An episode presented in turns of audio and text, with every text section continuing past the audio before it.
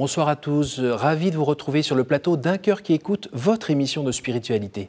Ce soir, bien, je vous invite à, partir euh, vers le ciel grâce au livre L'appel du ciel, euh, écrit par Mathieu Debat aux éditions JPO.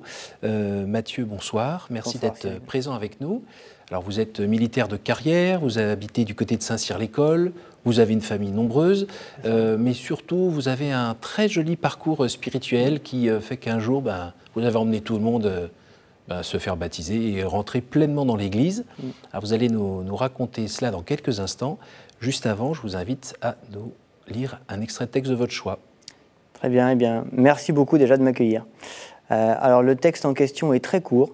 C'est une phrase euh, qui a appelé mon attention en lisant un livre qui s'appelle Dieu en plein cœur. c'est du père René Luc, né de père inconnu élevé par un gangster, hein, pour ceux qui ne connaissent pas. Et à un moment donné, dans son bouquin, il écrit Dieu n'appelle pas euh, les meilleurs, mais il rend meilleurs ceux qu'il appelle. Ça m'avait frappé d'abord par l'humilité qu'il y a derrière, et ensuite parce que je me retrouve un peu euh, là-dedans. C'est pas par mes mérites que le bon Dieu a opéré en moi ce cheminement de conversion, c'est par pure bienveillance et miséricorde. Et, donc je lui en rends grâce aujourd'hui, j'en profite d'être à l'antenne pour ça.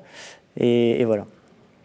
Alors, on aurait pu commencer cette émission en disant euh, Ogoshi, Osotogari euh, et compagnie, parce que vous êtes, euh, on va dire, fan de judo, mais fan d'arts martiaux en général.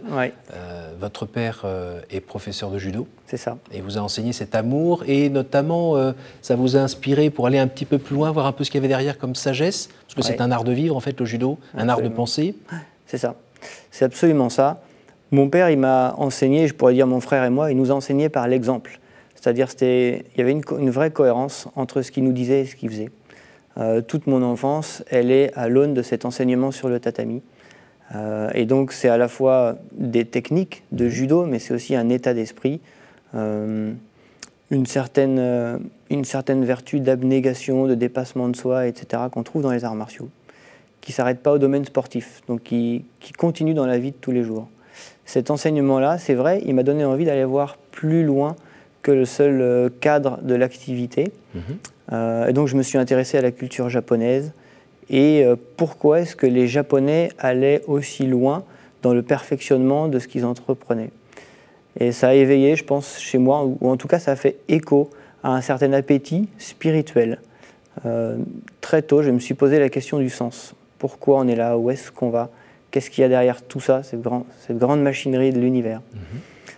Et ces questions, elles m'ont amené à, m'intéresser non seulement à la philosophie des arts martiaux, mais aussi euh, à la science pour essayer d'expliquer un certain nombre de phénomènes. Et puis plus loin derrière à la philosophie pour essayer de dépasser ce cadre-là. Et puis au bout d'un moment, on atteint aussi les limites, même de la philosophie. Je me suis intéressé à l'ésotérisme. Et tout ça pour cheminer petit à petit vers Dieu. Alors, Si on reprend un peu la chronologie, on peut dire que vous êtes dans une famille euh, où la culture catho euh, est légère Elle est duale. Elle est duale parce que j'ai des grands-parents des deux côtés qui, eux, sont des croyants, protestants d'un côté euh, et ma grand-mère surtout catholique de l'autre. Mhm. Euh, ils vivent vraiment leur foi, mais dans leur façon de le transmettre, mon frère et moi, ça nous braque parce qu'ils en parlent trop, et donc assez rapidement, on évacue la question, c'est-à-dire on se ferme complètement. Mhm. Mes parents, de leur côté, ils nous enseignent en nous disant il y a plusieurs religions, on ne veut pas vous endoctriner, ce sera à vous de choisir. Et donc, euh, ils nous donnent quelques notions très vagues, mais sans rentrer euh, dans les détails, pour préserver notre libre arbitre. Et eux-mêmes? Et eux-mêmes euh, étaient très pudiques sur l'expression de leurs propres convictions. Je pense qu'aujourd'hui, ils sont en cheminement, mais voilà, je ne veux pas m'exprimer à leur place sur ce sujet-là. Et votre frère a réagi un peu comme vous? Pas du tout. D'accord. Il s'est intéressé à la fois, il a posé des questions, mais il chemine euh, de son côté et à sa façon. Et finalement, je suis un peu le seul dans notre famille à avoir fait un choix aussi radical mmh. de conversion, qui est d'ailleurs pas un choix, hein, qui, est, un mouvement, qui est un appel. Vous dites bien à un moment hein, que il y en a un peu marre de, cette grand-mère qui est toujours en train de parler de Jésus dans tous les coins. Euh. et, donc, ça, a été un mouvement d'Angers. Vous avez quel âge à, peu près à ce moment-là? Euh, Quand je suis enfant? Quand euh, votre grand-mère un discours qui vous... Dès tout petit, et puis je pense qu'à vers, l'âge d'une dizaine d'années, euh, on a fermé la porte à ce sujet-là. Et vous avez le souvenir d'avoir vraiment fermé la porte? Oui, c'est-à-dire que dès qu'on commençait à en parler, je dis écoute, c'est bien, tu as tes croyances, maintenant laisse-nous tranquille. D'accord. je pense que ça n'a pas été simple pour elle, hmm. parce qu'elle voyait ses petits-enfants pas élevés dans la hmm. foi qui, elle, la faisait vivre au quotidien. Hmm, et donc il y a certainement une souffrance qu'elle n'a pas avouée, qu'elle a dû commuer en prière et, et qui a contribué à déboucher à ce que moi je vis aujourd'hui. Alors, vous grandissez. Euh, on ne voit pas trop dans le livre, ou en tout cas, je ne m'en souviens pas. Je ne vous vois pas partir en compétition de judo et compagnie J'en parle pas trop. C'est vrai qu'en écrivant L'appel du ciel, euh, j'ai souhaité, tout en racontant mon parcours, ne pas trop parler de moi. C'est-à-dire que j'ai voulu vraiment cibler sur le chemin qui a fait que la conversion a opéré. De quelle façon Dieu euh, m'a appelé et a, appelé toute ma famille avec moi, ce qui fait qu'on s'est retrouvés un beau jour, le 6 avril 2013, quatre enfants, Virginie et moi, à l'église pour recevoir baptême, première communion. Alors, juste avant d'arriver là, euh, est-ce que votre quête de, de, maîtrise, de perfection, de faire ce pourquoi euh, vous avez été euh, peut-être mis ici sur Terre, vous a poussé à faire de la compétition sportive? Non, à l'époque, non. C'était par goût. C'était parce que c'était un des aspects qui permet de progresser en, judo. Et, et, je pense à l'époque par goût de la victoire aussi. L'engagement dans l'armée? Et l'engagement dans l'armée, alors ça, c'est presque un hasard, en tout cas vu euh, de celui que j'étais à l'époque. Mhm. Euh, aujourd'hui, je suis persuadé que ça avait un vrai sens. Euh, ça s'est fait sur un coup de tête, en tout cas. Voilà, je voulais être prof, j'étais intéressé par l'idée de transmettre quelque chose. Oui, c'est ça. bien vu. Bien vu, bien vu. Ne me demandez pas de faire une démonstration. Hein. Vous êtes trop aimable. Donc, ouais, professeur pour transmettre.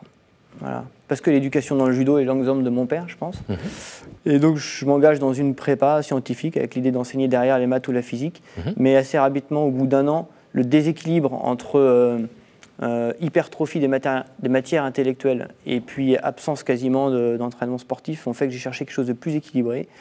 Et j'ai eu le souvenir d'un ancien élève de l'école spéciale militaire de Saint-Cyr qui m'avait montré son album photo en stage commando. J'avais trouvé ça super et ça s'est imposé comme une évidence. voilà, c'est parti comme ça. Vous aviez été scout gamin ou pas? Non, pas du tout. D'accord. Donc ben, vous avez suivi euh, cette voie-là qui s'est présentée à vous et euh, vous vous êtes plu en fait à pouvoir euh, développer vos différents talents? C'est ça. Je suis entré dans l'armée avec un horizon extrêmement limité. J'avais une vague idée de ce qu'on faisait en école, aucune idée de ce qui se passait après. Et plus j'avançais, plus l'horizon se découvrait et plus je me rendais compte qu'il y avait matière à exprimer tous les pans de sa personnalité. Euh, l'amour pour l'humain, le mhm. désir de transmettre, mhm. euh, de travailler ensemble, de chercher euh, à accomplir la mission. Donc il y a un sens du service qui n'était peut-être pas très développé chez moi à l'époque, mais qui a pu être éduqué grâce à l'environnement mhm. militaire. Donc tout ça ensemble font que j'ai toujours voulu y rester. À chaque fois que je me suis posé la question, est-ce qu'il est temps que je change? J'ai répondu par non, il faut continuer parce qu'il y a quelque chose à faire. Et le bien commun, la patrie, ça rentrait dedans aussi? Ça vient après. C'était pas dans mes motivations. Mais c'est rentré quand même petit à petit? Oui. J'ai commencé à rentrer là-dedans pour le goût de l'aventure, et, etc. Vous l'avez vécu l'aventure? Oui, j'ai eu la chance d'être projeté en mission, de vivre des trucs auxquels je ne m'attendais pas, de découvrir des choses sur moi-même que j'ignorais complètement. Et Votre arme, c'est quoi? Alors, c'est l'artillerie. Et pratiquement, vous faites quoi? Vous avez fait quoi ces dernières années? Alors, j'ai servi dans l'artillerie blindée, mmh. notamment en Bosnie et au Liban. J'ai servi dans l'artillerie parachutiste, mmh. notamment en Afghanistan. Et puis, euh, j'ai servi dans l'artillerie euh, de précision, euh, avec une opération en Irak à ce moment-là, dans un domaine d'accompagnement de l'armée irakienne. Voilà. Quand on a vos convictions aujourd'hui, quand on lit votre texte où on voit qu'il vous arrive de réfléchir en profondeur, quand on est sur un terrain d'action avec sous ses doigts des petits boutons qui peuvent envoyer la mort à tel ou tel endroit, comment ça se passe dans le cerveau et dans le cœur surtout? Alors, c'est une excellente question. Moi, je m'étais préparé non seulement à ça, mais aussi à l'éventualité où je devrais peut-être me retrouver en face d'un adversaire et, tous les deux en étant armés. Euh, voilà comment je m'étais préparé. Euh, j'avais demandé la grâce au bon Dieu que si ça se produisait, euh, que je tire sans haine, mais avec au cœur la tristesse de devoir accomplir ce qui était ma mission à ce moment-là mais de le faire avec une certaine souffrance, euh, pour ne pas perdre mon âme, tout simplement. Jusqu'à présent, le bon Dieu m'a donné la grâce de ne pas le faire directement, mm. mais ça fait partie de la condition du militaire et je pense que c'est important de s'y préparer. Mm. Et de ne pas y être euh, non plus totalement insensible parce qu'on perd une partie de son humanité, j'imagine? Si on appuie sur un bouton qui va dégommer une maison avec des gens dedans, et qu'on fait ça comme on appuie sur un joystick ou j'en sais rien, c'est dangereux, non? Oui, il y a un vrai risque et je pense que la, réflexion doit être d'autant plus profonde qu'il y a un risque à passer à côté euh, de la réalité de notre action. Ouais. Alors, côté vie euh, à la maison, il y en a un petit peu. Mm. Vous avez huit enfants C'est ça. Euh, quel âge avez-vous? J'ai 40 ans. D'accord. Bon, bah, ça fait des week-ends un peu remplis, non, tout ça?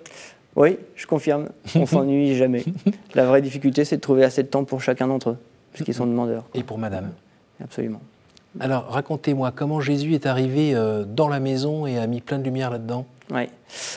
Il y a une première phase de notre vie où euh, Virginie, donc mon épouse, comme moi-même, on n'est pas spécialement croyants. Euh, pour autant, on a des désirs communs. C'est ça qui est intéressant. Tous les deux, on aime les enfants. Tous les deux, on a, on a envie d'en avoir plusieurs. On ne sait pas trop combien. On a envie de faire quelque chose d'utile aussi, donc on, est plutôt tourné vers l'autre, mais sans qu'il y ait rien de chrétien derrière ça. Donc, dans, certaines limites, mhm. voilà, euh, quand même. C'est-à-dire qu'on ne va pas aller jusqu'au sacrifice de notre propre bien-être pour, pour aller servir les autres à ce moment-là. Et puis, euh, on, va cheminer, on va cheminer de façon différente, mais à peu près ensemble. Ça, c'est une vraie grâce. Euh, moi, par appétit de découverte, un vrai désir de vérité qui va me conduire à tout un tas de lectures, et qui vont à un moment donné me conduire à une relation directe avec Dieu, euh, dans le sens où je lui parle et je reçois par signe des, réponses. Vous le racontez bien. Oui, merci. Virginie, elle, elle se rapproche de ma grand-mère, euh, celle, celle, qui est chrétienne catholique que j'évoquais au début. Et à son contact, elle va elle aussi développer une vie de prière. Vos parents disent rien voilà. Ils ne s'opposent à rien, ils vous regardent en train de de grandir de ce côté-là. Oui, je pense qu'ils sont peut-être étonnés à un moment donné, mais ils sont très respectueux. Euh, et puis par-dessus tout, ils nous aiment, en, fin de compte. Et on est d'accord que ce n'est pas un moment où euh, vous êtes euh, particulièrement dans la panade à appeler au secours le bon Dieu ou autre, c'est pas... Non, justement, ouais, c'est ça. C'est pas une solution de secours. Mm. C'est vraiment un désir de, faire ce qui est vrai, tout en étant un, peu paumé, quoi. Enfin, mm. voilà, un peu aveugle et donc on cherche quoi. Hum, hum. Et donc par des lectures et par des rencontres, lui Jésus il m'appelle. donc il commence assez habilement euh, par pas se mettre lui-même en premier rang pour pas réveiller le blocage de mon enfance. Hum, en revanche, euh, il m'amène à, avoir cette vie de prière, de dialogue avec Dieu, euh, qui se traduit par un, un sentiment euh, très riche de plénitude par moment. Et puis petit à petit, lui, Jésus, il va entrer dans ma vie, toujours par des lectures. Euh, à un moment donné, je donne un exemple, on se balade euh, sur un, vide-grenier, c'est en montagne, et puis il y a ce bouquin de Mauroy qui traîne sur une vieille couverture par terre au milieu de quelques jouets, La vie de Jésus. Et j'avais l'impression que le livre me regardait. Je passais à côté, j'avais pas l'intention de l'acheter. Quoi. Et le bouquin, est, et même quand j'avais le dos tourné, je sentais le regard du bouquin derrière moi. Ça paraît idiot, mm, mm. mais c'est physique. Et donc je me suis retourné à 2 euros, paf, je l'ai acheté. Et en le lisant, euh, roi, il donne des considérations personnelles sur Jésus. Il suppose que le lecteur connaît bien les évangiles, ce qui n'est pas mon cas. Je connais mmh. Jésus de nom, je suis incapable de dire ce qu'il a fait. Et donc ça me donne envie de le connaître mieux. Et c'est là où je vais décider de lire les évangiles.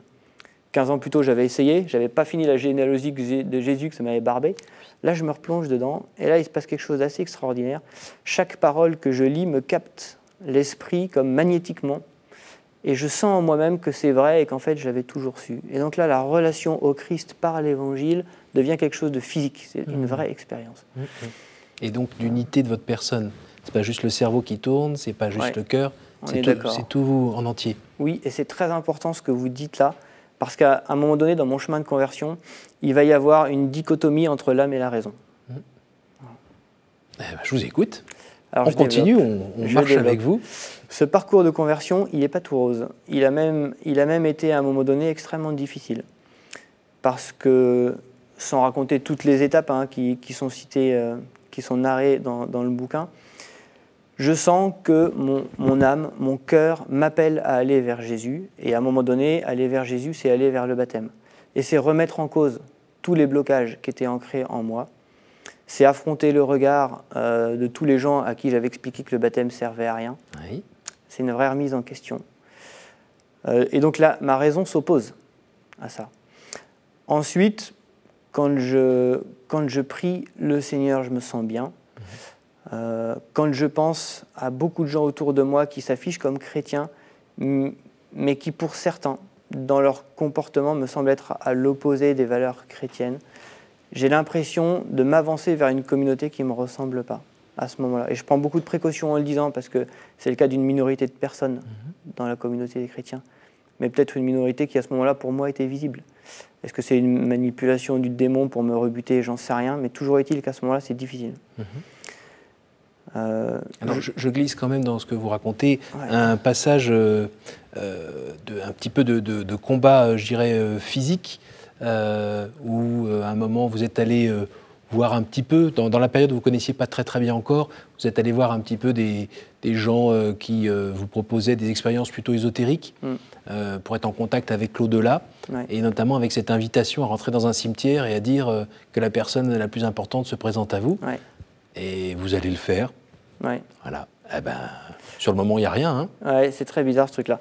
Alors effectivement, ça c'était dans la phase euh, désir de connaître et de comprendre, mm. et donc la partie un peu ésotérique avec mon frère et Virginie, on va avoir une conférence à Paris, euh, et le gars dit ça, euh, la fin des temps est proche, il est urgent de se mettre à la spiritualité, et une bonne façon de communiquer avec les esprits, c'est de dire je veux voir ce qui est important mm-hmm. dans un cimetière. facile à faire. Mm. Voilà. Et donc à l'occasion d'une visite à la grand-mère de Virginie mm-hmm. qui, est, qui, est, enterrée à Rennes, euh, j'essaye ce truc-là. Il ne se passe rien sur le coup, j'essaie de m'ouvrir, etc. Mhm. Et sauf que je vais être attrapé la nuit par une drôle d'expérience où je me réveille au milieu de la nuit, euh, figé, incapable de bouger, avec les, euh, les bras écartés, aucun contrôle sur moi-même et le sentiment qu'une présence cherche à entrer en moi par le plexus. Très mhm. désagréable. Dans un état de demi-lucidité, de sommeil? et ben, non, vous vous sentez très, très clair et très lucide Oui, j'avais vraiment l'esprit clair. Virginie dormait à côté de moi. Donc impossible de reprendre le contrôle et je me sentais menacé. Et donc pour m'en sortir, il a fallu que je, comme dans les arts martiaux en fait, que je rassemble mon énergie et que je la libère d'un coup avec un mhm. cri. Ce qui a eu pour l'effet de la réveiller. Mhm. Et, et, moi de me libérer. L'expérience s'est reproduite deux semaines plus tard, exactement la même. Mais cette fois-ci, j'étais beaucoup plus rapide à réagir. Euh, j'étais en âge hein, à ce moment-là. Euh, et après, c'était terminé. Donc j'avais le sentiment d'avoir expulsé une menace à ce moment-là. Et, comme vous faites pas, vous, n'avez pas le profil d'un type complètement euh, mytho, comme on dit aujourd'hui, euh, on parle de cette expérience-là pour euh, ben, dire que vous, vous pouvez témoigner qu'il faut faire gaffe de ne pas aller trop fricoter avec ce genre de choses, parce qu'il y, y, a quelque chose, il y a quelqu'un, on ne sait pas qui, en face, qui, c'est voilà, c'est pas juste des mots, c'est pas juste de l'imagination. Oui, c'est vrai. C'est le risque quand on a une pratique religieuse liturgique qui en parle beaucoup finalement de ne pas se rendre compte de la réalité qu'il y a derrière. Je pense qu'il y a un risque à ça. Alors, pardon pour cette parenthèse. On revient euh, direction baptême. Oui, c'est ça. Et donc, le chemin pour le baptême. Donc, à un moment donné, je décide d'avancer vers le baptême.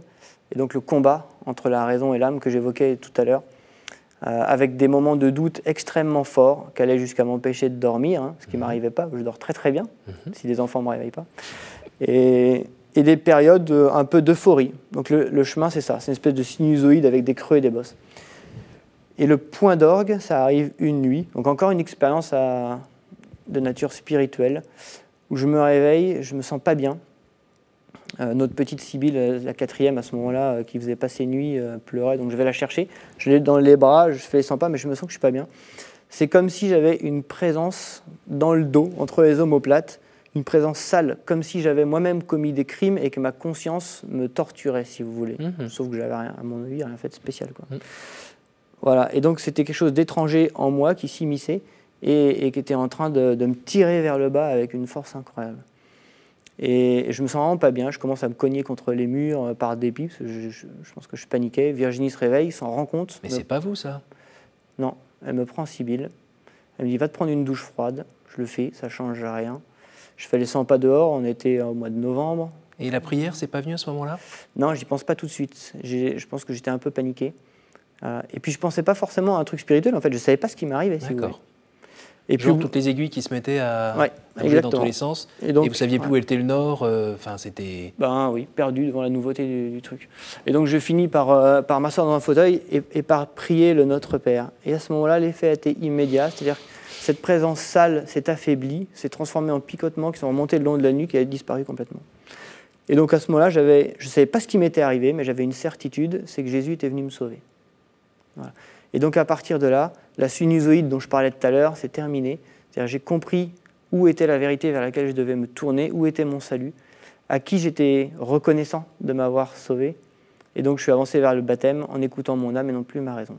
Et là, vous avez embarqué tout le monde Pas de force, c'est-à-dire que dans le même temps, Virginie Vous avez invité les enfants oui, ça s'est fait naturellement. Les enfants étaient dans bah, une école avec euh, des copains qui priaient, donc parmi métis. Mais en fait, tout le monde a développé un peu une vie de foi à ce moment-là. Pas à la même vitesse. Au sein de la famille, il y a beaucoup de discussions pour réussir à s'harmoniser, parce que c'est pas évident, en fait, quand on n'avance mhm. pas à la même vitesse. Mhm. La communication, c'est le vrai levain de cette affaire-là, pour rester ensemble. Mais même encore aujourd'hui, c'est pas La patience, l'amour. Donc ça, ça s'est passé. Le baptême, ça s'est passé en 2013. 2013.